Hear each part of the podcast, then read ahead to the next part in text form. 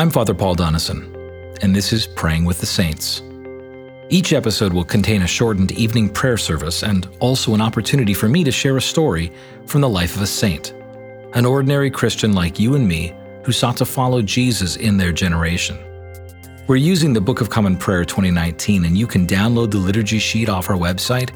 And if you have a BCP 2019, you can turn to page 41, where evening prayer begins. But some of you will already have these words memorized. And for others, perhaps you'll simply want to listen and have these words prayed over you tonight. And we're encouraging you to share it with others. Tonight, I want to tell you a story about the man who we know as the author of O Little Town of Bethlehem, but in his own day was known as one of America's greatest preachers. This is the story of Phillips Brooks. Let us quiet our hearts before God. Jesus spoke to them, saying, I am the light of the world. Whoever follows me will not walk in darkness, but will have the light of life. Let us humbly confess our sins to Almighty God. Almighty and most merciful Father, we have erred and strayed from your ways like lost sheep. We have followed too much the devices and desires of our own hearts. We have offended against your holy laws. We have left undone those things which we ought to have done, and we have done those things which we ought not to have done, and apart from your grace there is no health in us. O Lord, have mercy upon us. Spare all those who confess their faults. Restore all those who are penitent, according to your promises declared to all people in Christ Jesus our Lord. And grant, O most merciful Father, for his sake, that we may now live a godly, righteous, and sober life to the glory of your holy name. Amen. Hear these words of absolution and comfort.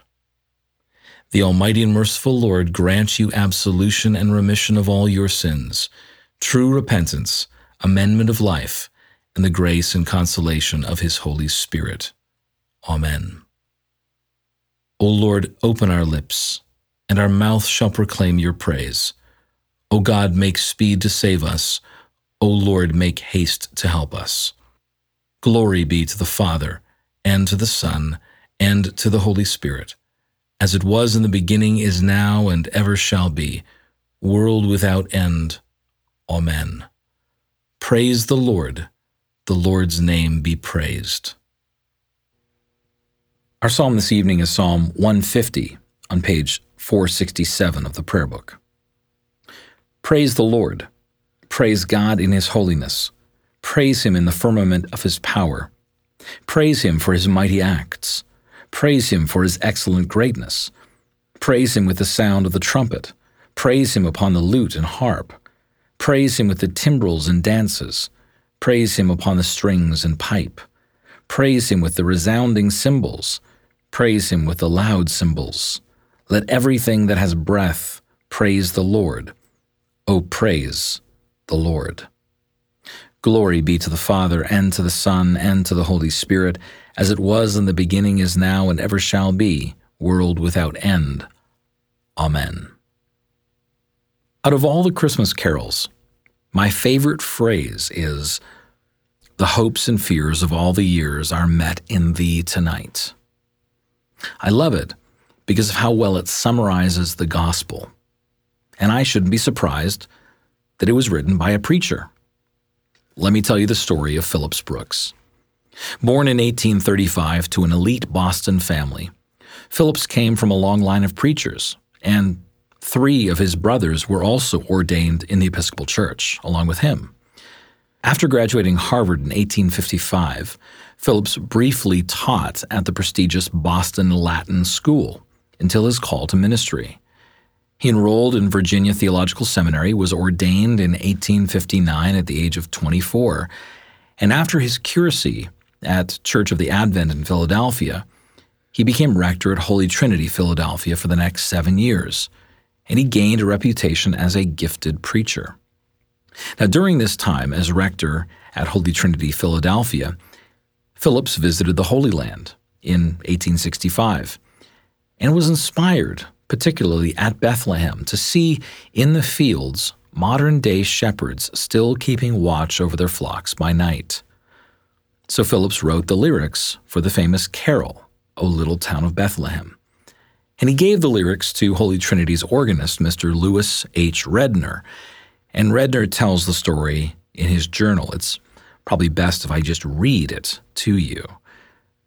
As Christmas of 1868 approached, Mr. Brooks told me that he had written a simple little carol for the Christmas service, and he asked me to write the tune for it.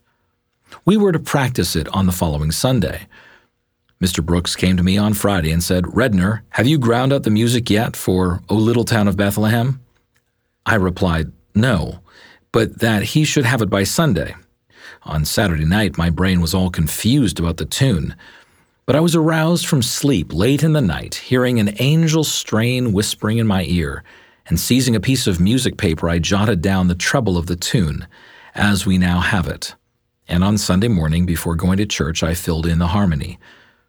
Neither Mr. Brooks nor I ever thought the carol would live beyond that Christmas of 1868.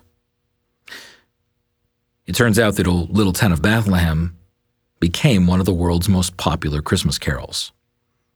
A year later, at the age of 34, Phillips was appointed rector of one of the most prominent and historical churches in America, Trinity Church, Boston and he served there 22 years until his election as the sixth Episcopal Bishop of Boston. From that pulpit, he became one of the most influential American preachers of the 19th century. Even during a rebuilding of the church after a fire in 1872, Trinity's attendance kept growing as people were drawn to his preaching. His lectures on preaching, given at Yale Divinity School, became the standard homiletics textbook for many American pastors, where Brooks defines preaching as the bringing of truth through personality.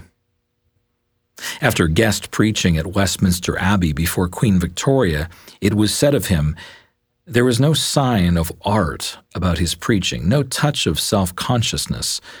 He spoke to his audience as a man might speak to his friend.